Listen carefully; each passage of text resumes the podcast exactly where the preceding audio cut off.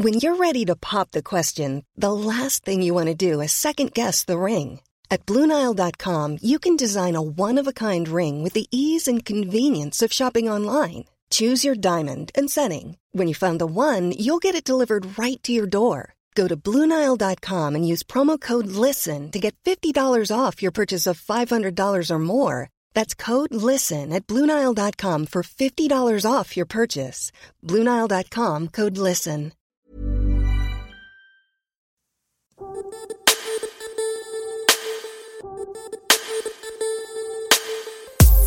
Bienvenue sur le podcast Biomécanique, l'émission qui reçoit des pratiquants de musculation exceptionnels pour parler d'entraînement, de performance, de motivation, mais aussi des blessures et obstacles qui paralysent la progression. L'objectif de ce podcast, vous aider à améliorer votre entraînement et vous débarrasser de vos blessures.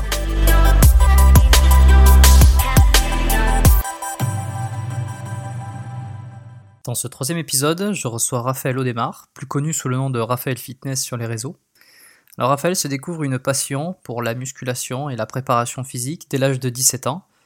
Il décide euh, peu de temps après de devenir entraîneur personnel dans le but de préparer des athlètes de haut niveau, notamment euh, dans, dans son sport de prédilection qui est le basket, mais il choisira finalement de pivoter vers un autre type de clientèle. Après ses études, il décide de profiter de sa double citoyenneté pour euh, venir au Canada. Quelques années plus tard, Raphaël est entraîneur personnel à Montréal, dans un gym, et son succès l'amène à référer certaines demandes euh, et certains clients à des collègues. Alors son approche dans l'entraînement privé, elle est unique, et sa vision du coaching ne se limite pas uniquement à euh, compter les répétitions, à être présent lors d'une session sportive. Euh, il tisse des liens particuliers avec ses clients, il essaye de les accompagner au plus près dans la réalisation de leurs objectifs, il essaye aussi de révéler les vraies motivations, euh, ce qu'il appelle les motivations intrinsèques, pour les aider au maximum à avoir des résultats rapides et durables. Et dans cet épisode, on va voir justement quelle est cette méthode, cette façon qu'il a euh, de coacher. également, ce qu'on va voir, c'est euh, quelle est la réflexion qui a poussé Raphaël à devenir entraîneur privé à ses débuts. On va discuter de cette méthode qui est très personnelle et qui permet à ses clients d'atteindre leurs objectifs. On passera aussi sur la différence de mentalité entre le Québec et la France en ce qui concerne le fitness, la musculation.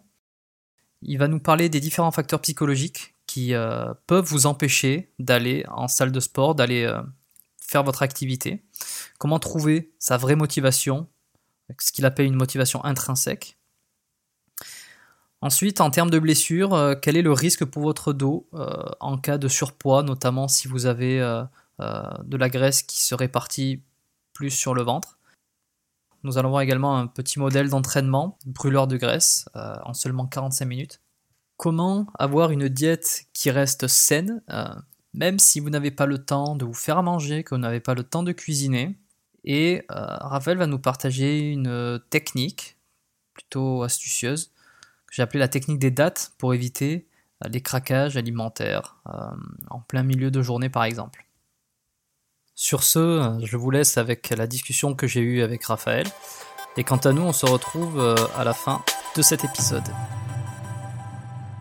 Raphaël, bonjour. Salut, salut Jérôme. Bienvenue sur le podcast Biomécanique. Ça me fait super plaisir de te recevoir aujourd'hui. Merci, merci beaucoup. Est-ce que, euh, dans une, première question, est-ce que tu pourrais euh, nous dire la première fois que tu sais que tu es rentré dans un gym ou une salle de sport Est-ce que tu t'en souviens? Première fois, à mon avis, ça devait être. Euh, je devais être en première.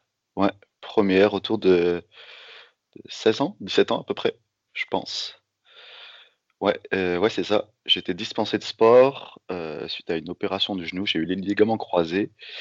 Et après ça, j'ai dû ben, faire un peu de rééducation. Et puis, c'est là la première fois où je me suis inscrit dans une salle de sport c'est euh, donc euh, en fait, euh, tu as été contraint plus qu'un choix personnel finalement à ce moment-là.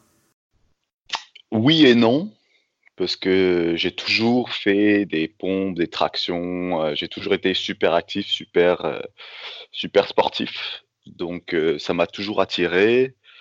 Mais de là à, tu sais, quand on est adolescent, plus jeune, on, fait souvent le, sport du, village. Moi, le sport du village, c'était le, basket. Puis j'ai eu une grande passion pour ça, donc j'ai beaucoup joué au basket. Et j'avais pas senti vraiment le besoin de, m'inscrire dans une salle, peut-être pas assez mature encore aussi. Et, quand j'ai pu ne faire plus que ça, euh, parce que j'étais blessé, ben, c'est là que j'ai passé la porte du gym, puis c'est là que ça m'a vraiment plu tout de suite. Ouais, et euh, tu t'es découvert la passion à ce moment-là. Il y a eu un déclic, il y a eu quelque chose en particulier? Euh, Je te dirais la, progression, puis le fait que moi j'ai toujours été très sérieux dans le sport, plus sérieux dans le sport qu'à l'école, tu vois. Et, et, en fitness et en, musculation, euh, c'est le sérieux qui paye. Et je pense que c'est ça qui m'a plu, le fait de toutes les tout le temps que tu mets euh, a, une importance, le sérieux que tu mets a une importance. Et, je pense que ça, euh, ça c'est la, clé de la chose qui m'a fait euh, embarquer tout de suite. Ouais, la, discipline, la, la, discipline liée à la patience, c'est un truc qu'on retrouve souvent. Et surtout, surtout en musculation ou en entraînement, même en force. Exactement.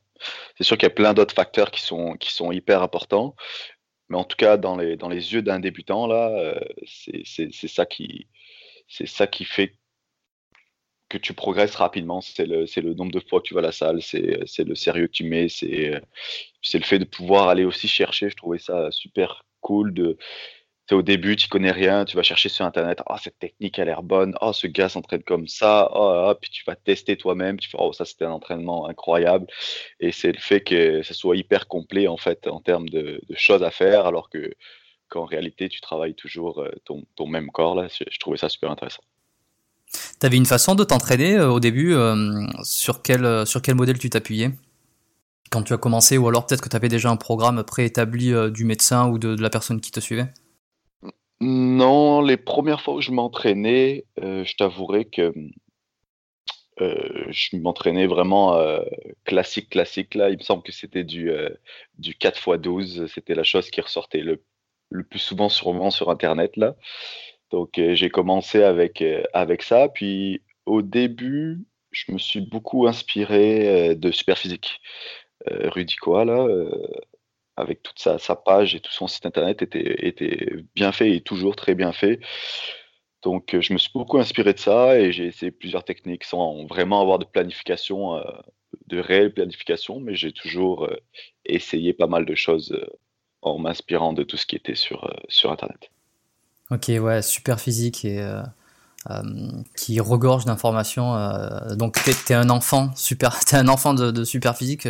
Il y en a beaucoup qui le sont que, que je côtoie, euh, qui pratiquent depuis entre 5 et 10 ans, quelque chose comme ça, qui ont établi leur leur expertise leur expérience autour de, de ce qu'ils ont retrouvé sur la communauté Superphysique.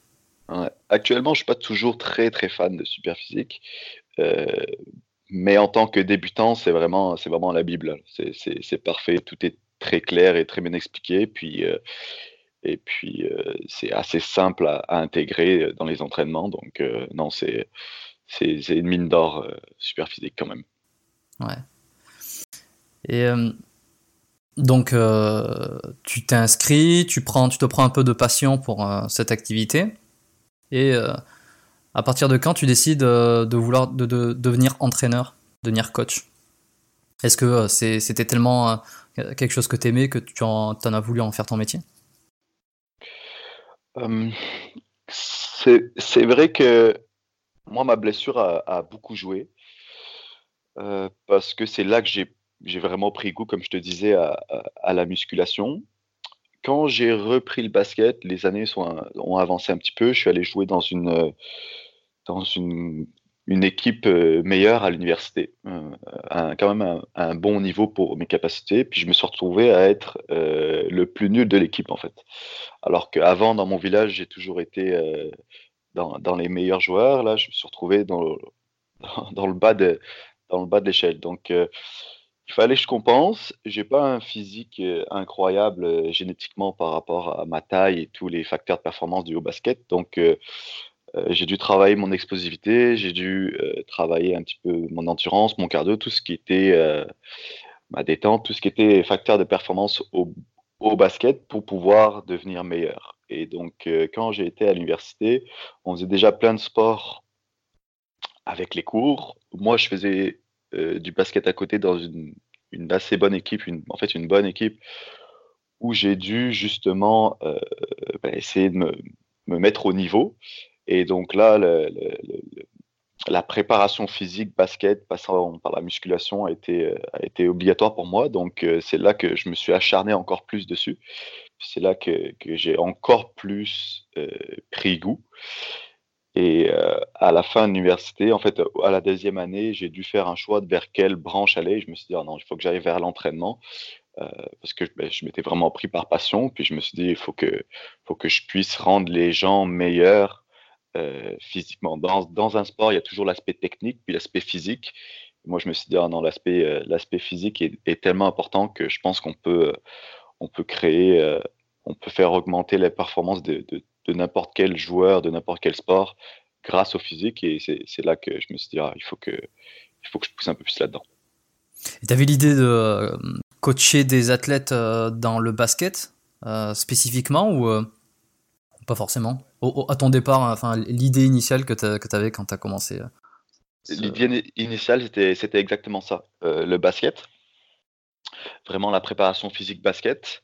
Euh, D'ailleurs, j'ai fait tous mes stages là-dedans. J'ai coaché comme, euh, comme euh, coach principal de l'équipe, mais j'ai aussi euh, comme créé un petit, euh, un petit stage euh, où je secondais un coach, puis je m'occupais de tout l'aspect préparation physique, puis, puis, puis l'aspect justement développement des capacités, des capacités de performance physique. Et donc, euh, ça m'a ça, ça confirmé que, que, que j'aimais ça. Et j'ai toujours pensé que j'allais bosser soit dans, dans un club de, de haut niveau, soit semi-pro, mettons, ou, ou, soit dans la préparation physique, créer un métier par rapport à la, à la, à la préparation physique. C'est un petit peu ce que j'ai fait, mais j'ai visé un autre, j'ai visé un autre public finalement. Ouais, comment t'en es venu à faire ce switch? Je me suis rendu compte euh, que la demande, c'est toujours une offre, c'est toujours l'offre et la demande. Et la demande sport, euh, enfin, préparation sport de haut niveau est beaucoup moins grande que, que la remise en forme, puis le problème aussi de perte de poids là, qui fait que les entraîneurs sont bien occupés. Et, et c'est là qu'en fait j'ai fait, euh, j'ai pivoté directement vers euh, Monsieur et Madame tout le monde plutôt que le sportif de haut niveau. Euh, je me suis rendu compte en fait qu'il y avait beaucoup plus d'emplois et de, travail dans ce domaine-là, du fait que maintenant la, condition physique, la, mise en forme est, quelque chose d'omniprésent dans toutes les dans toutes les têtes. Tout le monde sait que le sport c'est bon pour la santé et tout le monde sait que ne pas être en forme c'est un problème. Donc euh, donc euh, les gens se tournent de plus en plus vers les entraîneurs et c'est là que je me suis dit ah, je pense qu'il y, a un créneau là-dessus et et j'ai lancé un petit peu euh, mon business là-dessus. Et quelque chose que tu me disais euh, hors enregistrement la dernière fois qu'on s'est vu, et que je trouve intéressant, c'est que finalement, euh, euh, entraîner des athlètes, ça peut être euh, très intéressant, ça peut être épanouissant parce qu'il y a un niveau, il y a un partage de, il y a un certain partage de connaissances, euh, de certaines valeurs, enfin on appelle ça comme on veut, mais finalement, ils en ont pas tous besoin ou dans le sens où les, les, les, les, besoins des athlètes, des athlètes par rapport à un coach sont un peu plus réduits parce qu'ils ont un niveau qui est beaucoup plus important. c'est le milieu est beaucoup plus fermé aussi. Contrairement à, comme tu disais, Monsieur et Madame tout le monde, qui finalement n'a pas eu le temps de bah, de faire des études dans le sport, de, se renseigner, de d'éplucher un petit peu tout ce qu'il faisait, euh, de tester euh, les exercices, de tester les programmes. Et euh, c'est là où l'entraîneur va avoir un rôle euh, hyper important. C'est que tout ce travail d'adaptation, euh, monsieur, madame, tout le monde n'a pas besoin de, s'en occuper. Je veux dire, c'est le coach qui, le, qui s'en occupe de tout ça. C'est sûr que l'impact est beaucoup moins grand dans le sens où euh, euh, c'est sûr que entre, entre groupes de, de, haut niveau, entre plusieurs équipes dans le même championnat, euh, je suis pas sûr que ce soit le préparateur physique qui fasse, euh, qui fasse gagner, mettons, l'équipe. Il y a vraiment un aspect aussi technique, stratégique. Donc, tu as, un impact énorme, ça c'est sûr, notamment en prévention de blessures, puis, euh, puis euh, hors saison en, en, augmentation de, performance. Mais j'ai trouvé, et puis je trouve toujours que quand une personne arrive et en obésité morbide, bon ben là, euh, la faire reprendre l'activité, lui, lui euh, inculquer un petit peu des valeurs sportives, puis la remettre un petit peu sur le chemin de, du sport, euh, quasiment tu lui sauves la vie. Donc l'impact est, encore plus grand. Et, et ça, c'est sûr que ça, en fait, pas ça vaut la peine, mais la mission est différente.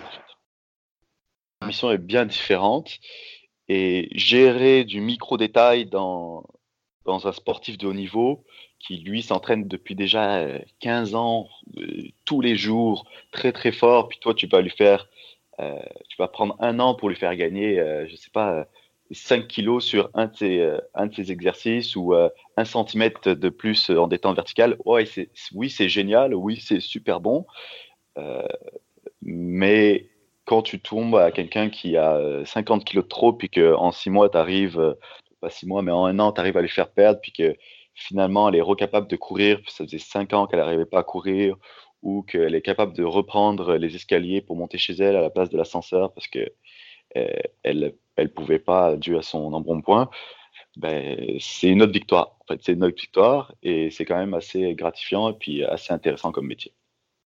Il y a vraiment euh, un résultat qui est quantifiable euh, d'un point de vue euh, physique, performance psychologique, un vrai accompagnement qui va au-delà juste de, la, toute petite statistique de performance ou d'amélioration. Ça, englobe beaucoup plus la personne et l'ensemble. Ben c'est, vraiment différent en fait. Je dirais c'est deux métiers complètement différents parce que c'est très très gratifiant quand même d'arriver à, faire évoluer des joueurs, des sportifs de haut niveau. C'est même c'est vraiment une super mission, puis j'adore ça, puis j'adorerais ça toute ma vie, ça c'est sûr. Euh, mais c'est un autre métier complètement euh, où tu es plus dans, dans la mise en œuvre de, de quelqu'un qui est débutant ou de gérer quelqu'un qui est très confirmé, tu veux le rendre encore plus confirmé. La mission est vraiment différente. Et, euh, et moi, actuellement, dans, dans, cette période de ma vie actuelle, là, j'ai fait le choix d'aller aider un petit peu les personnes qui ont, qui ont zéro repère. Tu as commencé tes études, enfin tu as commencé, tu as fait tes études en France. Oui. Tu as commencé à travailler en France et ensuite tu as décidé de venir euh, au Canada. En fait, j'ai jamais travaillé en France euh, dans mon domaine, finalement. Parce que j'ai fini, mes, fini mes études en mai 2016 euh, et en juin 2016, j'étais au Canada. Donc, le peu de travail que j'ai fait en France était soit pas lié à, à la préparation physique, soit c'était des stages. Donc je ne considère pas avoir travaillé en France. J'ai directement travaillé au Canada finalement. Ok, pour quelle raison tu hum, directement, euh, euh, es directement parti? Premièrement, l'aventure. Euh, j'étais venu trois mois en, vacances, un petit peu à, l'aventure avec des amis en 2014. J'avais beaucoup aimé ça. Et puis, j'ai la chance d'avoir une mère québécoise, donc j'ai la double citoyenneté, la double nationalité, ce qui fait que pour moi les papiers étaient très faciles à obtenir. Je suis déjà arrivé avec mon euh, avec mon passeport, donc je me suis dit c'est quand même bête de pas aller euh, de pas aller profiter de ça.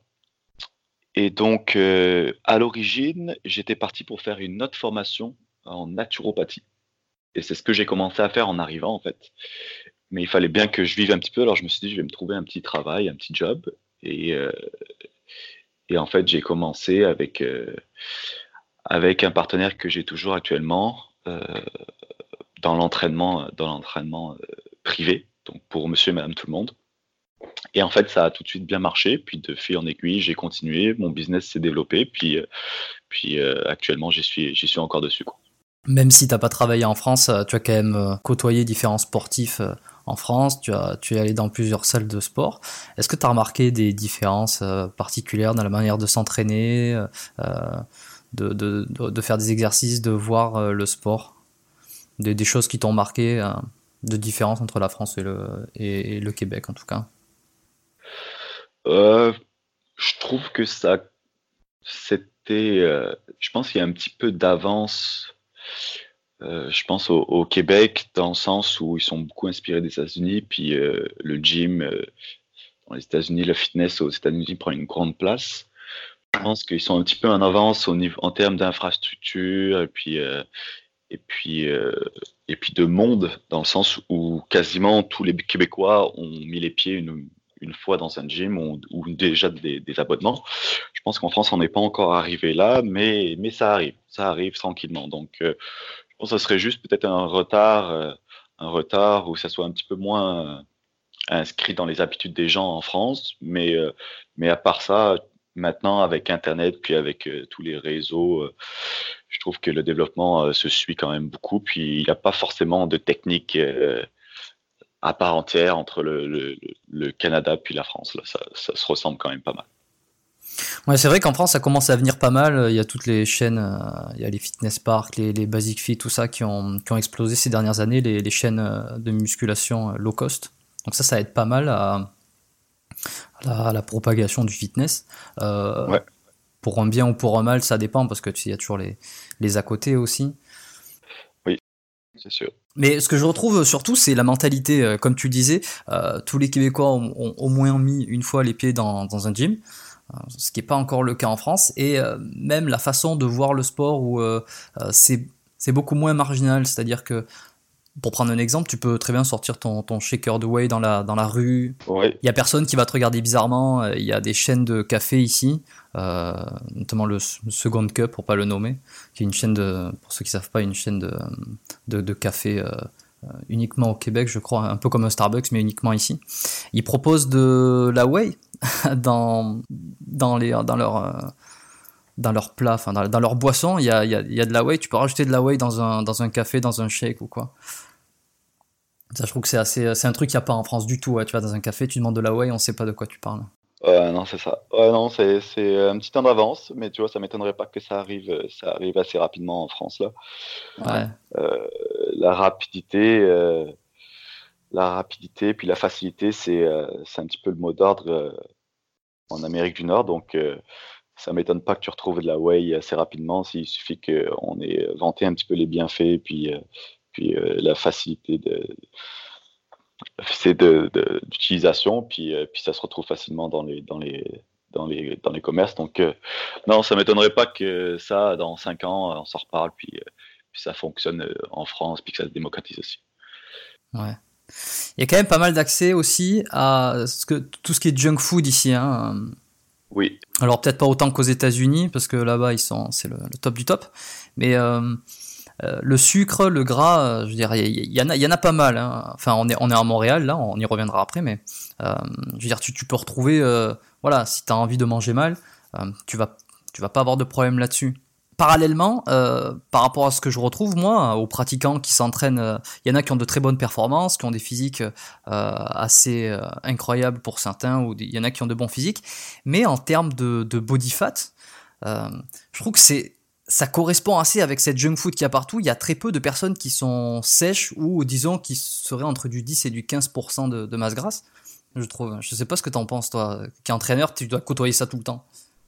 Euh, je j'ai jamais euh, j'ai jamais fait attention parce que moi je pense que ma clientèle reflète pas vraiment euh, euh, les gens qui vont dans les gyms justement. C'est plutôt des gens qui n'arrivent pas à aller dans le gym. Donc ma clientèle je pourrais je pense pas qu'elle est vraiment qu'on puisse s'appuyer là-dessus. Dans le gym je n'ai pas trop remarqué remarqué ça, mais ça m'étonnerait pas dans le sens où c'est tellement accessible, comme tu disais, la, la junk et, et, le sucre et le gras c'est tellement accessible que c'est facile. C'est vraiment facile de prendre quelques kilos puis de prendre un petit peu de graisse. Donc, euh, ça m'étonnerait pas. Moi, j'avais, j'ai jamais fait trop le, trop le rapport par rapport à ça. Euh, mais c'est sûr que si on devrait prendre les morphotypes euh, moyens au Canada et les comparer avec ceux, ceux en France, on est beaucoup plus slim, on est beaucoup plus mince en France. On est vraiment, on est vraiment plus plus fin, fait plus petit sur, sur euh, comparément à, ici où les, les gens ont, vraiment plus, euh, c'est vrai, euh, du gras, puis, puis plus facilement un petit peu dans bon point. Euh, je pense que tu, pourrais faire une comparaison facile entre les tailles de vêtements. Si tu prends du S en France et tu prends du, euh, small ici, euh, la, taille est, pas du tout la même, dû au fait que le small canadien, bah, il est un peu, plus, large généralement que le small français. Donc, ça, je pense que oui, c'est vraiment dû à, la facilité de, de, mauvaise nutrition. C'est vraiment facile de, manger mal au Canada. Et, euh, et ça, ça a un impact forcément sur, euh, sur le, body fat, puis, puis les, gabarits. Quoi. Hmm. Ok. Alors, euh, aujourd'hui, tu, tu, es entraîneur personnel et kinésiologue ouais. à Montréal. Ouais. Alors, la dernière fois qu'on a discuté, tu avais une vision qui était vraiment très humaine et, personnelle hein, de, dans l'accompagnement de tes clients. Euh, est-ce que tu peux nous en dire un peu plus sur comment tu vois euh, le coaching finalement? Parce que on parle de monsieur et madame tout le monde qui ont. C'était intéressant ce que tu as dit, qui euh, ne fréquentent pas forcément les gyms, et toi, tu justement, tu es là pour essayer de les, de les remettre en forme, de leur faire atteindre les objectifs. Et comment tu t'y prends? Ben en fait, moi, il faut, il faut bien savoir que les gens qui viennent me voir, en grande partie, c'est pas tous, mais la majorité, la grande majorité, sont des gens qui n'arrivent pas à aller euh, tout seuls à la salle de sport. Il y a plusieurs, il y a plusieurs euh, facteurs, euh, soit la motivation, soit ils ne savent pas quoi faire, soit ils pensent qu'ils peuvent pas y arriver, soit ils sont démotivés, puis, puis ils abandonnent tout de suite. Donc moi, c'est ce genre de clientèle que, que j'attire. Et il y a plusieurs types de coachs, puis, puis moi j'en suis un, je pense, je fais partie de, une catégorie. Moi, je pourrais m'appeler le coach paternel, c'est-à-dire que euh, je couvre beaucoup la clientèle. Je suis très très proche euh, dans le sens où on a plus une, une relation, disons, euh, amicale, comme si on était des amis, plutôt qu'un coach vraiment, j'allais dire dictateur, mais vraiment professionnel, où je fais mon métier d'entraîneur, puis ça s'arrête ici. Moi, avec ma clientèle, je pourrais pas être juste le coach. Oui, euh, tu arrives là, tu fais ça, ça, ça, ça, sans amener un petit peu le côté social et les comprendre et les accompagner comme si j'étais un petit peu euh, leur guide et leurs amis, parce que sinon, ils se retrouveraient pas en fait. Ils viennent pas me voir pour euh, justement euh, mon côté professionnel, euh, enfin oui quand même, mais c'est le fait que j'arrive à créer une relation, puis qu'ils se sentent bien, puis qu'ils sentent qu'on avance quand même ensemble. Euh, il y a le côté euh, psychologique qui vraiment qui rentre en jeu. Et, moi, je pense que c'est ça un petit peu qui fait que ça fonctionne et euh, que les gens restent et ont des résultats, parce que c'est vraiment un travail de long terme avec moi. C'est malheureusement, généralement, les gens qui arrivent et qui ont, euh, je sais pas, un 20 kilos à perdre, euh, je peux pas faire des miracles non plus. Et si eux sont jamais arrivés à le faire tout seuls, euh, ça, va être compliqué. Donc, c'est vraiment ce long terme qu'on va arriver à avoir de bons résultats. Et pour arriver à ce long terme, je peux pas rester juste l'entraîneur professionnel qui parle à peine et puis qui juste montre pointe du doigt, tu fais cet exercice, euh, et puis après tu fais celui-ci, puis celui-ci. Donc je suis obligé de, créer quand même une certaine proximité avec mes, clients, puis je pense que c'est ça qui fait que ça fonctionne tout de suite. Euh, parce qu'on crée des liens, eux, ils ont confiance en moi, moi, je leur fais confiance, j'arrive à comprendre euh, qu'est-ce qu'ils ressentent, qu'est-ce qui fait qu'ils en sont là, et, et on avance avec ça, et, et, actuellement, ça fonctionne, ça fonctionne très très bien. Comment tu t'en es rendu compte euh, que cet aspect social euh, et, de tisser des liens était euh, bien plus efficace que uniquement un rôle professionnel? C'est pas vraiment une découverte, c'est un peu juste ma façon de faire. Et cette façon de faire, je me suis rendu compte que pas tout le monde ne l'utilisait et que ça marchait bien pour moi et, des fois moins bien pour les autres. Donc je me suis vraiment rendu compte que bah, en fait, c'était un peu de la chance finalement. C'est mon, ma personnalité fait que je suis pas capable moi d'être vraiment professionnel. Et, quand j'entraînais des, jeunes au basket, euh, et ben c'était la même chose. Donc j'ai toujours été euh, très euh, très paternel encore une fois. Et en fait, euh, j'ai juste été moi-même, mais ça, correspond vraiment bien à ce que les gens recherchent en fait. et, et je, je, me suis comparé à plusieurs coachs et puis, et puis je pense que ma façon naturelle d'entraîner enfin, plaît beaucoup aux gens parce que justement on crée une proximité et tout ça. Et, et dans l'entraînement personnel, les, les, les gens recherchent quand même plus quelque chose comme ça plus un lien, un lien social, presque amical finalement, parce qu'ils vont se. Déjà, rien que le fait de, euh, de se mettre à nu euh, à côté de toi, je veux dire, ils vont suer, ils vont, ils vont se dépasser, euh, leurs performances, elles sont ce qu'elles sont. c'est des personnes qui, j'imagine, n'ont pas une grande confiance, peut-être quand ils se présentent à toi pour la première fois. Donc, il faut qu'il y ait une confiance qui se fasse, parce qu'ils sont en tenue de sport, chose à laquelle ils sont peut-être pas habitués, ou qui sont rarement et ils le sont à côté de toi, toi qui vas avoir ce regard sur eux, euh, ce regard professionnel, neutre, mais en même temps bienveillant, il faut qu'il y ait une confiance, il faut qu'ils puissent euh, avoir envie de revenir, avoir envie d'affronter, entre guillemets, euh, ton regard, tes conseils, et pour, pour, pour aller au, devant. Exactement. Puis je pense aussi que ma clientèle n'est pas une clientèle qui arrive à aller au gym tout seul. Donc c'est pas c'est pas une partie de plaisir. mettons, euh, nous on est des passionnés, on aime ça, on aime les gros entraînements, on aime travailler fort. Ma clientèle c'est pas ça du tout là. Il y a la plupart viennent au sport parce qu'on leur a dit, hey, si tu veux garder la santé là, il faut vraiment que tu fasses quelque chose. Donc si quand ils viennent au sport c'est militaire et que euh, c'est super dur et puis qu'ils prennent zéro plaisir, ça fonctionnera pas là. Mais s'ils viennent puis que oh, on a plein de choses à se dire, mais on travaille en même temps, euh, on, tisse une amitié, on rigole, et ben l'expérience est beaucoup plus, plus intéressante et, beaucoup plus agréable. Et c'est ça, je pense, qui, qui fait que on avance à notre rythme. Euh, du coup, vu que ça plaît, on, s'amuse un petit peu, c'est ludique. Les gens continuent sur le long terme et c'est le long terme qui fait les résultats. Donc, une fois que euh, les résultats arrivent, ben, la motivation continue, augmente, puis on avance comme ça. C'est quoi les objectifs que les gens veulent atteindre euh? Est-ce que c'est voir ses abdos? Est-ce que c'est perdre tant de livres C'est prendre du muscle? Ce que tu retrouves, toi, dans ta clientèle? Euh, Je t'avouerai que c'est plus un, un poids à, retrouver. Mettons, euh, j'ai un petit peu de tout, mais j'ai la femme, crise de la quarantaine, qui a pris quelques livres et puis qui se dit Oh non, non, moi, j'étais bien à, à tel à tel, à tel poids, donc je voudrais le retrouver. Euh, j'ai aussi le papa de 30 ans qui euh, dit Oh là, je, viens d'avoir des enfants, je veux, ils vont grandir bientôt, je veux aller jouer au, au, ballon avec eux, je veux pouvoir courir, je veux être en forme, donc euh, ok, je me reprends un petit peu en main. Et aussi le jeune de, de 20 ans qui, se trouve un petit peu trop mince et qui voudrait prendre un petit peu de muscle. Donc j'ai un petit peu tous les cas mais en grande partie, ça serait des, pertes de poids et pas forcément vers les abdos, mais ouais, j'aimerais retrouver ce poids-là maintenant.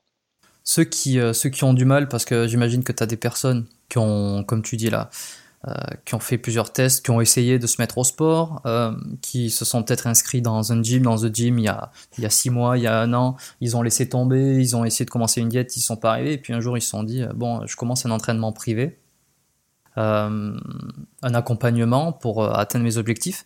C'est quoi les premiers mots que tu vas avoir pour les motiver? Parce que bon, déjà, ils ont pris la décision de, prendre un entraînement privé, ce qui est déjà ça. Mais euh, mis à part cette, approche personnelle que, tu as, un peu paternelle, comme tu dis, est-ce que tu arrives à déceler les obstacles ou les, manques de motivation et que qu'est-ce que tu peux dire à quelqu'un qui a du mal à se motiver? Bah, en fait, j'essaie d'abord de comprendre pourquoi il est là. Si c'est des raisons euh, intrinsèques ou extrinsèques, si mettons c'est euh, le petit jeune de 18 euh, ans qui est envoyé par ses parents parce que ses parents le trouvent trop gros, là, ça va pas être la même approche que la personne qui qui, qui se rend compte qu'elle est plus du tout en forme puis qui veut vraiment changer les choses par elle-même. Tu vois, c'est deux sortes de motivation, extrinsèque et intrinsèque. Euh, quand c'est intrinsèque, c'est assez simple. C'est-à-dire que je, je, vois qu'est-ce qu'ils veulent faire, je vois qu'est-ce qu'ils veulent, euh, où ils veulent aller. Et puis, euh, et puis ben, je leur maintiens cette motivation en leur répétant un petit peu, bah, écoute, si tu continues comme ça, ça, ça, devrait arriver assez rapidement. Regarde, là tu augmentes, tu augmentes, on se rapproche, on se rapproche. Puis je te dirais que les discours sont 100% positifs et du coup, du coup, ça maintient une bonne motivation. Quand c'est extrinsèque, là, c'est un petit peu plus compliqué. Quand c'est, mettons, une motivation extérieure qui vient, qui vient pousser la personne à, se retrouver dans, mon service. Euh, là, c'est de tout de suite essayer de trouver qu'est-ce qui pourrait intéresser cette personne-là pour que ça devienne intrinsèque, pour que ça vienne d'elle, pour que ça devienne une motivation euh, d'elle-même. Mettons, si la personne, euh, je te donne l'exemple encore, la personne se fait, se fait amener par ses parents donc, euh, petit jeune, 18 ans, euh, il a un surpoids, ses parents veulent qu'il ait plus de surpoids. Bon, lui, il se retrouve là, mais il n'a pas forcément envie là. Il a fait aucune démarche pour être là, mais il est quand même là.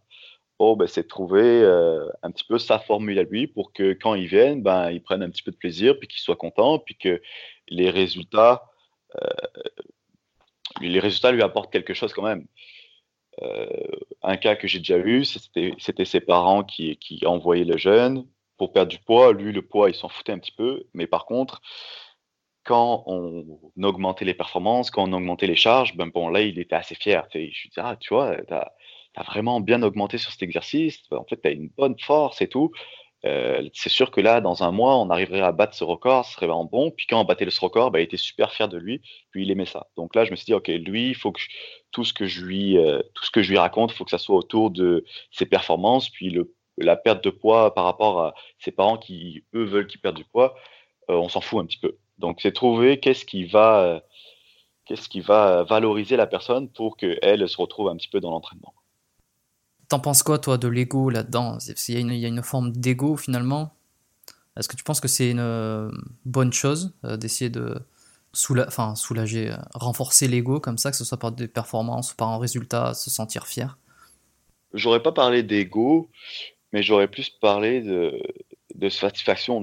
On, veut tous, euh, on veut tous euh, s'améliorer, que ce soit euh, mentalement, développement personnel, dans nos vies de tous les jours.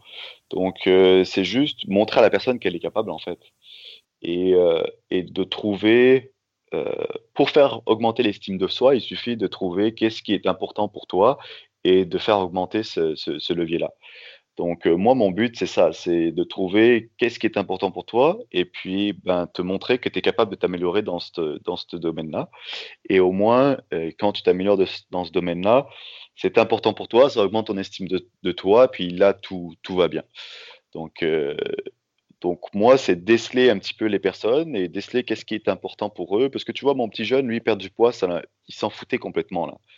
Mais j'ai trouvé que, bon, ben son niveau de force et, euh, le fait qu'il progresse euh, dans l'aspect force, dans l'aspect performance, ben ça, il aimait ça. Ça, ça lui parlait à lui. Perte de poids, aucun sens. Ça, ça parlait qu'à ses parents.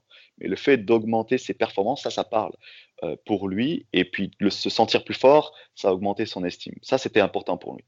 Donc, j'ai misé sur ce, cet aspect-là. Et le fait de miser sur cet aspect-là, ça devient une motivation intrinsèque. Oh, je veux devenir plus fort mais c'est quand même corrélé à sa perte de poids. Donc tout le monde est content et surtout lui, il est motivé. Et cette motivation, ça se ressent dans les entraînements. Il va toujours plus loin, toujours plus fort, il est content de venir et sur long terme, il veut rester et, et, ça fonctionne comme ça. Et trouver cette motivation euh, intrinsèque, euh, tu y arrives euh, assez rapidement ou des fois ça peut prendre vraiment plusieurs sessions avant de, de savoir vraiment ce que la personne a besoin, enfin veut intérieurement? Ça peut prendre beaucoup de temps, puis ça peut ne jamais arriver finalement. T'as déjà eu des, cas comme ça? Ah ouais, ouais. J'ai déjà eu des cas qui, même le côté financier, finalement, ils s'en foutent totalement. C'est-à-dire que ils viennent, ils payent, puis et ils savent pas pourquoi ils sont là, tu vois. C'est, euh, ils s'engagent, et puis après, c'est juste l'engagement qui fait qu'ils sont là.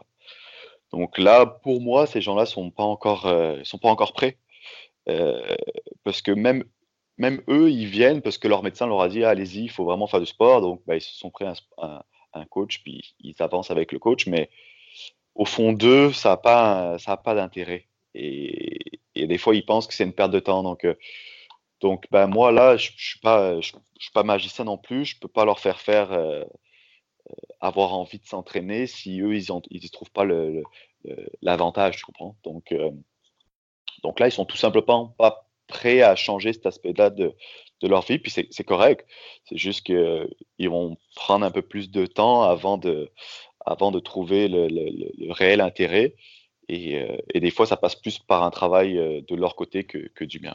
Tu arrives à expliquer ou à, avoir des pistes de réflexion sur ça, que certaines personnes tu vas, enfin, vont assez rapidement trouver un, objectif intrinsèque comme ça, enfin une vraie raison, une vraie raison personnelle, euh, une envie. Euh, que certaines personnes vont le trouver rapidement, d'autres euh, un petit peu plus un petit peu plus éloignées, et que certaines personnes le, le trouvent jamais, comme tu dis là. Est-ce que tu as des pistes de réflexion sur certains antécédents, le travail, l'éducation Comment ça se fait qu'il y a un tel écart sur, sur différentes personnes? Après, c'est une question moi qui me passe par la tête là il n'y a pas forcément de, réponse et, d'ailleurs il n'y a pas de réponse absolue, mais si toi tu as, déjà pensé... Euh, Je dirais que c'est vraiment très, euh, très personnel dans le sens où, euh, c'est ça, c'est le, mon côté, le côté social que je crée avec eux va me permettre de mieux les comprendre, de savoir un peu plus qui ils sont et c'est là qu'on arrive à déceler, déceler un petit peu les motivations. Euh, le, coach très dictateur et professionnel, lui, il va pas s'occuper de la personne, il va s'occuper uniquement de, de, la performance, puis, euh, puis de ce côté-là où euh, on, on, regarde les stats, puis le côté humain, bah, c'est secondaire, c'est uniquement professionnel. Donc moi, j'arrive avec ma, philosophie de coaching à déceler un petit peu ce que, ce que, qui sont en fait qui sont les personnes avec qui j'interviens et c'est là que j'arrive à, découvrir un petit peu, et selon les comportements, puis un petit peu les, manières de penser, j'arrive à déceler. Mais, euh, mais je pense que oui, l'éducation joue un rôle, et, euh, et je pense aussi euh, les mentalités. des fois, il y a beaucoup de gens qui ont, qui ont de, de l'anxiété, pas trop de confiance, ce genre de, de, dépression, des choses comme ça. Et, euh, et du coup, ben, trouver un point, de, un point où, avec le travail, ils progressent, et ben, ça, leur fait, ça leur fait vraiment du bien. Et, et je pense que chaque personne est vraiment, euh, est vraiment différente par rapport à ça. Puis, euh, puis c'est comme ça qu'on peut, on peut justement ben, un petit peu déceler qu'est-ce qui, qu'est-ce qui ferait que ça fonctionne. Et en travaillant cette façon, petit à petit, avec le temps, on, découvre un petit peu euh, qu'est-ce qui les amène à se motiver. Ouais, la base de tout, c'est vraiment la, personnalisation, hein, que ce soit dans l'entraînement, la, motivation, la psychologie, c'est toujours pareil. Hein. Ben, c'est ça, c'est chaque personne est vraiment unique et c'est en étant unique avec chaque personne qu'on arrive à les découvrir. quoi.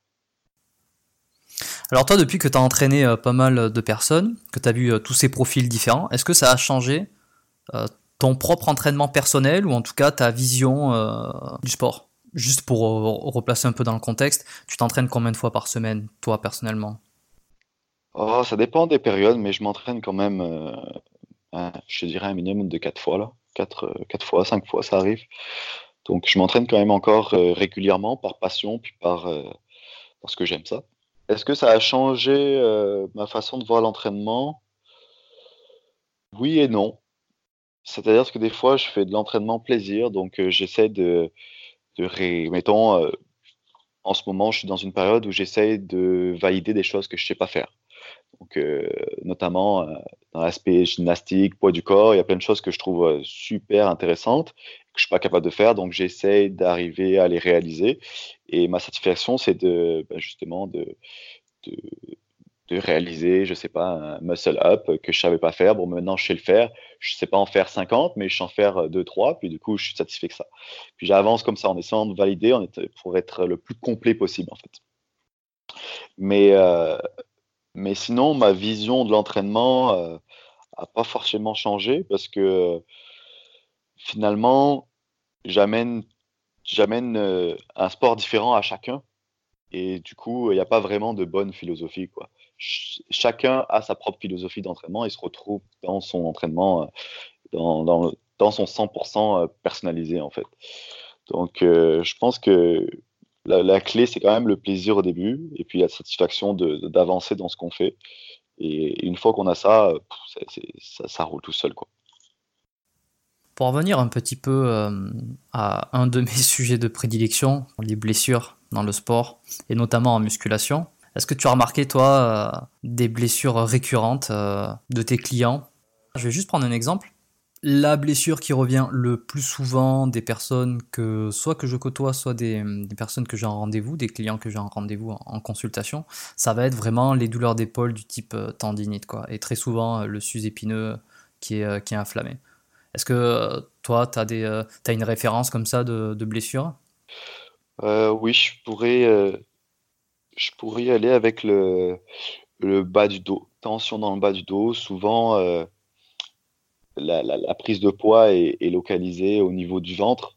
Euh, et du coup, ça fait un déséquilibre un petit peu. Donc, les lombaires sont toujours, euh, sont toujours vraiment euh, activés et en travail du fait de compenser puis de ramener un petit peu le, centre de gravité vers l'arrière qui, est contrebalancé par le, par le gros ventre. Donc ça, ça arrive, ça arrive très très souvent. Sinon, j'ai aussi j'ai aussi les douleurs aux, genoux et aux chevilles. Euh, là aussi, un, poids corporel un peu trop élevé. Donc, euh, donc euh, la simple marche avec, comme si je te mettais 40 kilos sur le dos et que tu devais maintenir ça toute la journée, bah forcément, c'est les articulations qui ramassent un petit peu en premier. Donc, douleur aux genoux, inflammation un petit peu au niveau de, des, des chevilles aussi. Donc, c'est c'est assez ça qui revient souvent euh, du, du au surpoids en fait. Pour le mal de dos, tu vois, c'est un truc même euh, ceux qui pratiquent beaucoup euh, de musculation avec beaucoup de poids sur le dos, tu sais, je pense au squat, je pense surtout au deadlift, tu sais, qui, qui fait pas mal de ravages. Ouais. il va y avoir aussi, alors ça va pas être la même, la même origine, hein, parce que le surpoids fait que ça déplace le centre de gravité, comme tu dis. Tous les exercices de squat, de deadlift mettent énormément de pression sur les, sur les lombaires. Moi, ce que je préconise souvent sur les personnes qui mettent lourd, c'est de faire un peu de décompression.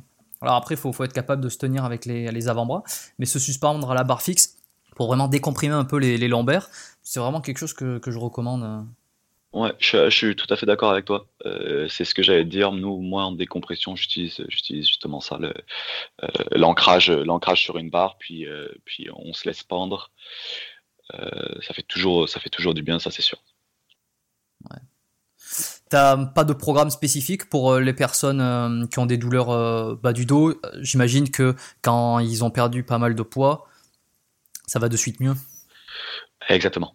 Exactement. Ça va vraiment, ça va vraiment mieux quand, quand ils perdent le poids. Généralement, ça se règle très facilement. Puis, on travaille quand même toute la ceinture abdominale et, du coup, et du coup, ça, ça augmente un petit peu le maintien. Donc, perte de poids plus renforcement musculaire, généralement, c'est euh, c'est super efficace. quoi. Quelle est ton approche, toi, sur la perte de poids? Est-ce que tu es plus euh, exercice cardiovasculaire euh? Moi, ce que j'aime beaucoup, en fait, moi, mes entraînements durent environ 45 minutes.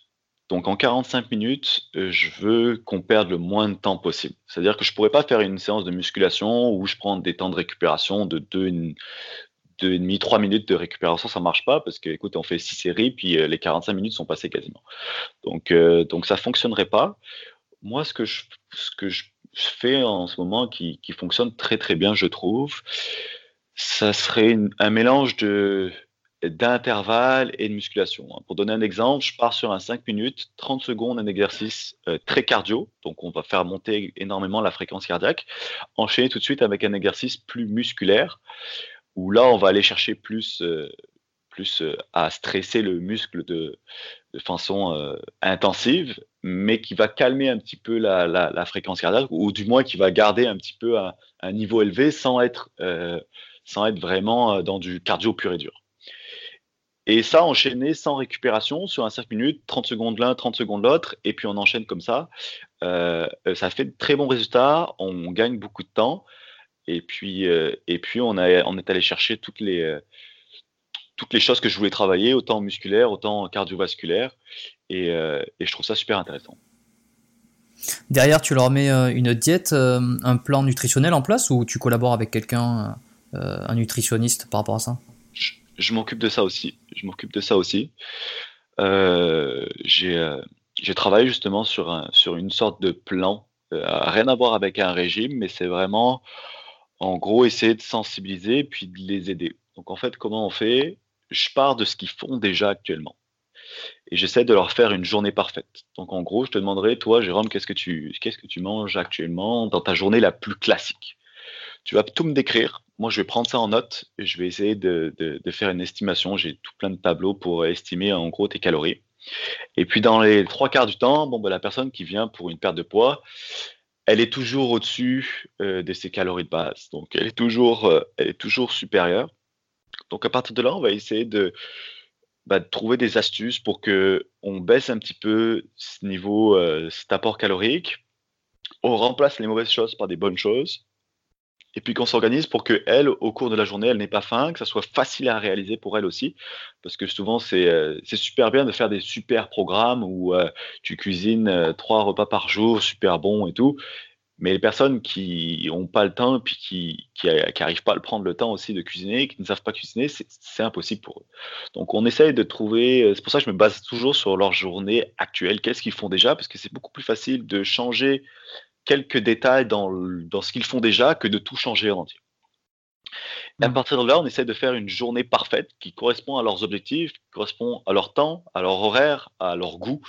On essaie de, de mêler tout ça et puis surtout qui correspond à, à ce qu'ils veulent atteindre. Et, euh, et, donc, je pars de leur métabolisme de base, j'enlève euh, j'enlève un petit 200, 250 calories et puis euh, j'essaie de leur faire une journée parfaite par rapport à ça. Ouais, et ensuite, j'imagine que chaque semaine ou chaque fois, tu, tu réalignes un petit peu, tu remodifies et pour que ça soit de plus en plus adapté.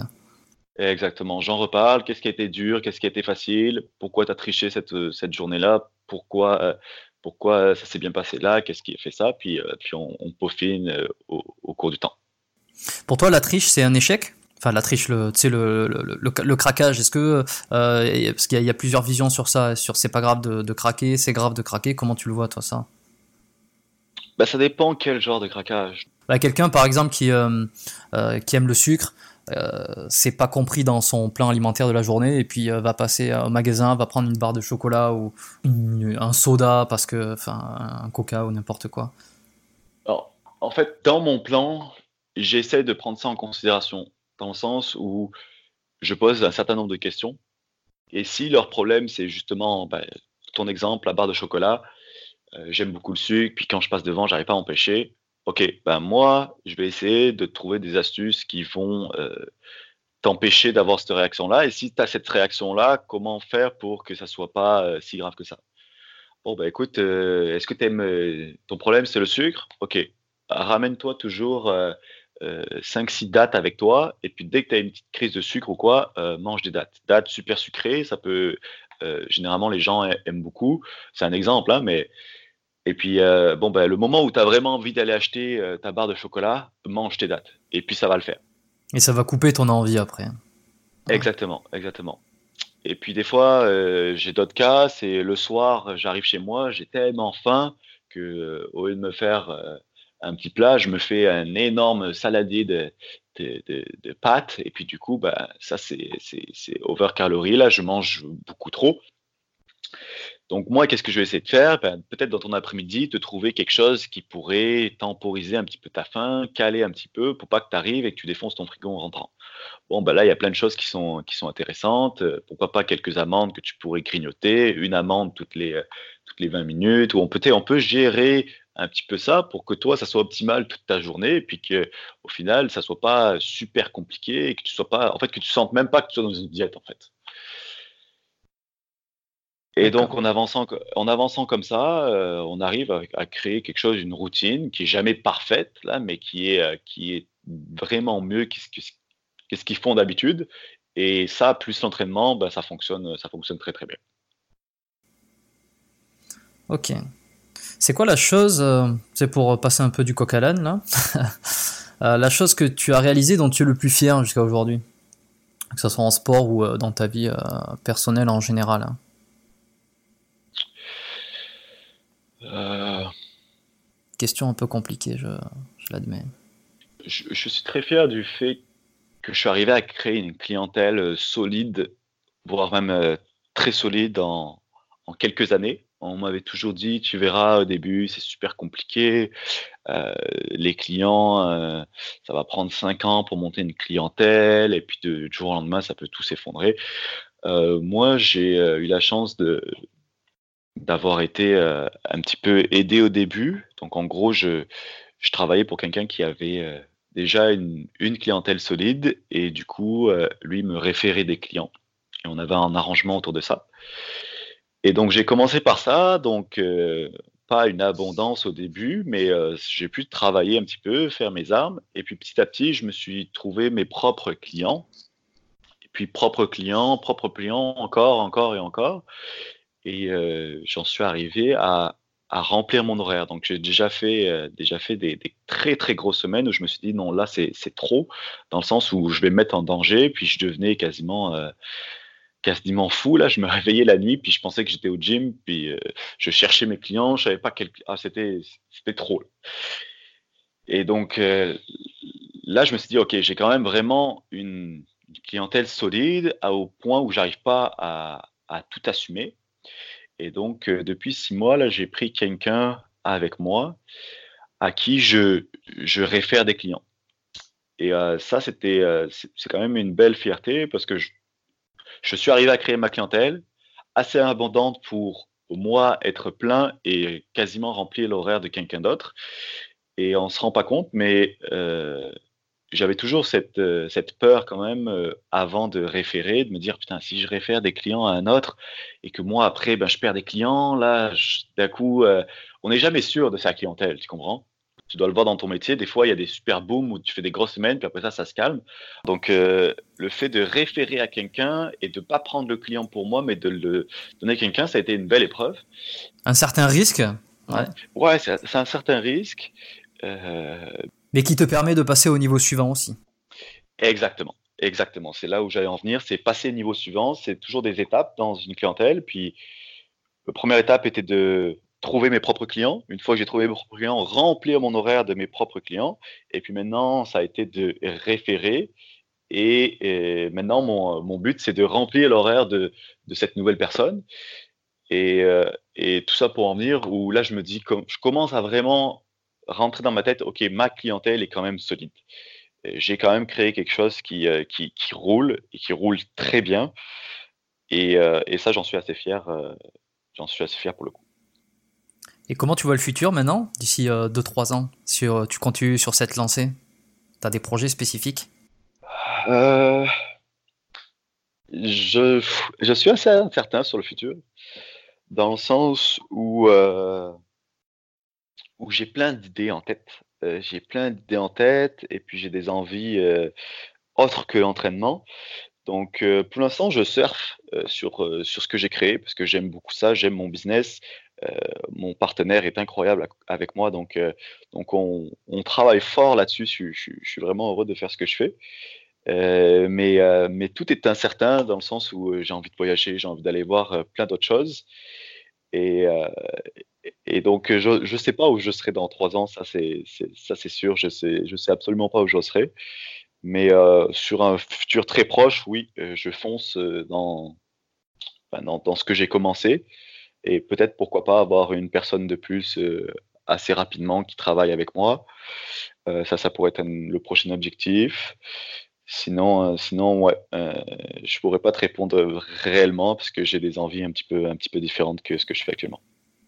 Ok. Bah écoute, c'est génial tout ça. pour terminer, j'ai trois petites questions que je pose à, à chaque fin d'interview. Alors la première, c'est quel est le meilleur conseil qu'on t'a jamais donné et que tu donnerais à quelqu'un qui commencerait aujourd'hui la musculation et qui n'y connaît pas grand-chose? Euh, Le meilleur conseil, ça serait vraiment identifier les objectifs. Qu'est-ce que tu veux faire en fait? À, quel, à, quel, à quel endroit tu veux tu veux t'amener? Hmm. parce qu'on commence toujours la musculation, renforcer un muscle, euh, c'est pas forcément le rendre plus performant pour euh, telle ou telle chose. Et ça, j'ai mis un petit peu de temps à le, comprendre. C'est-à-dire que on pense que en faisant euh, des squats, eh ben, on va être, on va être meilleur en, euh, en sprint ou en détente verticale. Le transfert, il est vraiment pas sur tous les exercices et sur toutes les, sur toutes les épreuves. Hein. C'est ça. Il, il, faut vraiment identifier qu'est-ce que tu veux faire de mieux et qu'est-ce que tu veux que l'entraînement t'amène. Et une fois que tu as, établi cet objectif, rechercher quelles ressources tu vas pouvoir utiliser pour t'amener à ce, à ce point-là. Et une fois que tu as compris ça, je pense que tu peux éviter beaucoup d'erreurs et beaucoup de pertes de temps. Et, donc, mon conseil, ça serait ça, vraiment établir les objectifs premiers de pourquoi tu t'entraînes et, du coup rechercher, faire tes recherches par rapport à ça, comment améliorer l'objectif que tu as choisi, comment arriver à l'objectif que tu as choisi. Et, euh, je pense que tu perdras beaucoup moins de temps que, que la plupart des personnes qui, euh, qui, qui, vont un petit peu euh, au feeling. Ouais, à l'aveugle, qui tâtonne, qui passe des mois à, faire un peu n'importe quoi et finalement à se démotiver parce qu'il n'y a pas de résultat. Exactement. Exactement. deuxième question. Que dirais-tu à quelqu'un qui vient de se blesser ou qui présente euh, une douleur à l'entraînement, premier réflexe, tu lui dis quoi? Tu sais quoi, je vais prendre un exemple simple. Il fait euh, une série de bench press, de développé couché, euh, une douleur à l'épaule. On ne sait pas exactement ce que c'est, que ça soit une déchirure, que ça soit enfin une élongation du pec ou un problème sur la coiffe des rotateurs ou quoi. Boum, quel est le, qu'est-ce que tu lui dis à ce moment-là? Bon, La première chose, ça va être d'identifier la, la, la blessure une fois que la blessure va être identifiée, ça va être identifier la cause. Parce que généralement, on se blesse jamais pour rien. Euh, que ça soit pour moi là, que ça soit mental euh, ou physique, il y a forcément une cause. Mettons, tu me parles de bench, la personne se blesse euh, à l'épaule. généralement, à tous les coups, ça va être le, le, le deltoïde antérieur, c'est souvent ce qui arrive. Euh, bah, peut-être que euh, mon ami, tu fais peut-être un peu trop de bench, puis pas assez de tirage. Du coup, tes, tes, épaules sont toutes balancées vers l'avant, puis tu crées une tendinite, tu crées une déchirure ou quoi que ce soit. Donc, euh, une fois qu'on a identifié la, la, la, blessure, on va pouvoir identifier la cause. Et sur cette cause-là, on va pouvoir travailler pour justement que cette cause disparaisse, en fait, qu'on puisse bah, justement rééquilibrer pour plus que ça arrive. Euh, je ne sais hmm. pas si j'ai bah, été clair. C'est hyper clair puisque c'est exactement la, même vision que j'ai. Hein. C'est rétablir un, équilibre, euh, trouver la cause. Voilà, c'est ça. C'est que les choses n'arrivent pas comme ça. Ça. Soit il y, a, il y, a, vraiment des antécédents. Il y a une question de morphologie. Il y a une question euh, d'équilibre postural et ouais, ouais. Et pour aller plus loin, il y a aussi le côté mental. Euh, des fois, on se blesse, euh, c'est pas uniquement euh, dû à, l'aspect physique. l'aspect mental est aussi très, très, très important, dans le sens où, mettons, quelqu'un qui se blesse physiquement, ça peut forcément, ça peut venir aussi d'un ras-le-bol général, d'une fatigue. on parle souvent de fracture de fatigue. Généralement, le mental a une plus grande importance quasiment que, le physique et euh, l'état d'esprit aussi. Donc euh, faire attention à ça aussi, dans quel, euh, état on est mentalement et faire attention à la blessure que ça pourrait, engendrer aussi. Le corps est, juste un seul, une seule pièce et, généralement le, le, mental fait comprendre les choses par, par des blessures ou par des douleurs ou par d'autres choses. Donc, euh, pas négliger l'aspect euh, mental, puis, le, puis euh, comment on est justement en ce moment dans, dans la tête, là. C'est très mmh. important aussi. Mmh. L'état d'esprit, le... le... moral. Et enfin, dernière petite question, est-ce qu'il y a une référence que tu recommandes, que ce soit un livre ou un coach ou, peu importe, à quelqu'un qui souhaite améliorer ses connaissances dans le domaine de l'entraînement, du sport, ou, ou même si tu as une autre référence en dehors du sport? Hein, parce qu'on a beaucoup parlé de, psychologie, de, de, comportement. Euh, est-ce que tu as une référence que tu recommandes à ceux qui vont nous écouter? Euh, Moi, j'ai beaucoup aimé le livre euh, La Bible de la préparation physique. D'accord. je pourrais pas te dire l'auteur, mais je trouve qu'il y avait quand même tout et de façon assez, assez ludique. Euh, ça, c'est un bouquin que j'ai beaucoup, beaucoup aimé. Puis il parle justement de tous les aspects par rapport à l'objectif. Donc, c'est-à-dire qu'il parle de prise de masse musculaire, mais il parle aussi d'augmentation de la vitesse, euh, de l'endurance, euh, toutes ces choses-là, de la force. Donc, on peut vraiment, je rebondis un petit peu par rapport à tout à l'heure, mais choisir l'objectif qu'on développer, puis comprendre comment développer cet objectif-là. Donc, pour ça, c'est super important, c'est super intéressant. je sais pas si ça se ça serait assez facile à comprendre pour quelqu'un qui est vraiment débutant, euh, mais, mais je pense que ça, ça vaut la peine quand même. Il y a un tableau récapitulatif à la fin là qui est quand même super intéressant. Et sinon, bah, moi je trouve que le développement personnel est, super intéressant et il suffit d'aller un petit peu euh, sur les podcasts ou sur les, euh, sur les vidéos YouTube là pour voir euh, toutes sortes de bonnes choses. Je te dirais pas de nom particulier, mais mais toujours pareil, chercher des réponses à tes questions en regardant des vidéos, ça peut être super intéressant. On ne fait pas ça toute la journée là, mais mais ça peut mmh. répondre à beaucoup, à beaucoup de questions, pousser à la réflexion, puis trouver sa propre vérité aussi et euh, s'identifier un petit peu par rapport, euh, par rapport à ça. Et, euh, et, je pense que je me suis mis un petit peu plus récemment là, et, et, je trouve ça super intéressant. Donc, donc pourquoi pas, pourquoi pas mêler ça aussi au développement personnel de tous les jours là. je pense que c'est une bonne méthode. Si les gens souhaitent te contacter, c'est qu'ils peuvent te retrouver? Je sais que tu as un Instagram assez populaire. J'ai un Instagram raphaël.fitness j'ai aussi une page Facebook qui est Raphaël Fitness, euh, entraînement personnel. Et j'ai aussi un site internet qui est, euh, qui est raphaël.fitness, euh, www.raphaël.fitness. Donc, allez voir ça. J'ai une, une rubrique blog, j'ai aussi des avant-après, autant sur mon Instagram que sur mon site que mon Facebook. Donc, c'est ici. toutes les questions sont, sont les bienvenues. Je mettrai les, trois, les, enfin, les trois liens si les gens veulent directement euh, prendre contact avec toi, que ce soit pour un rendez-vous, euh, euh, pour un plan personnalisé, c'est directement sur ton site, j'imagine. L'Instagram, c'est plus pour s'ils veulent te suivre, voir quelques petites touches de conseils par-ci par-là.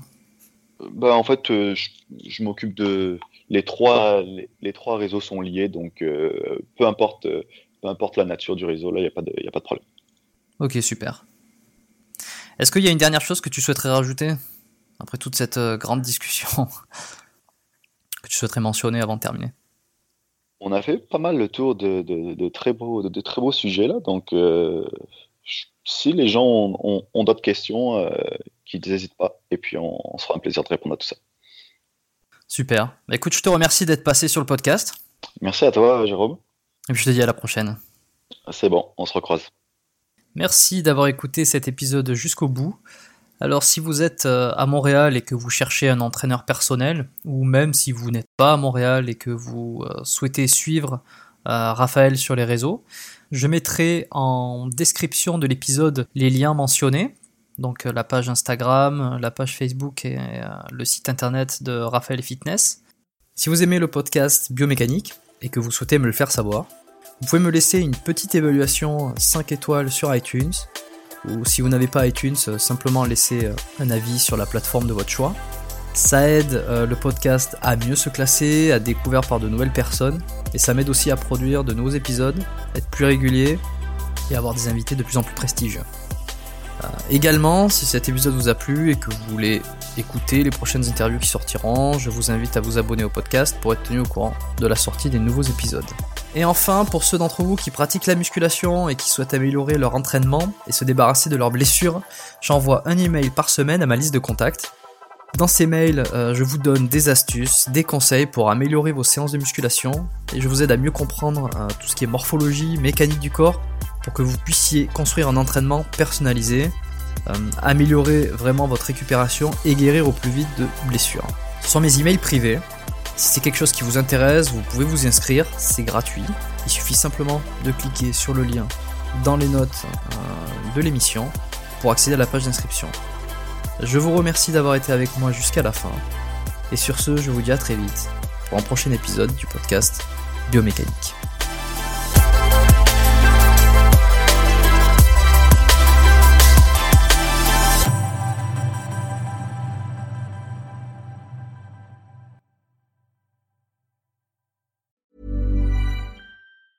Hi, I'm Daniel, founder of Pretty Litter. Did you know cats tend to hide symptoms of sickness and pain? I learned this the hard way after losing my cat, Gingy. So I created Pretty Litter, a health monitoring litter that helps detect early signs of illness by changing colors, saving you money and potentially your cat's life. Pretty Litter is veterinarian developed, and it's the easiest way to keep tabs on your fur baby's health right at home. Go to prettylitter.com and use code ACAST for 20% off your first order and a free cat toy. Terms and conditions apply. See site for details.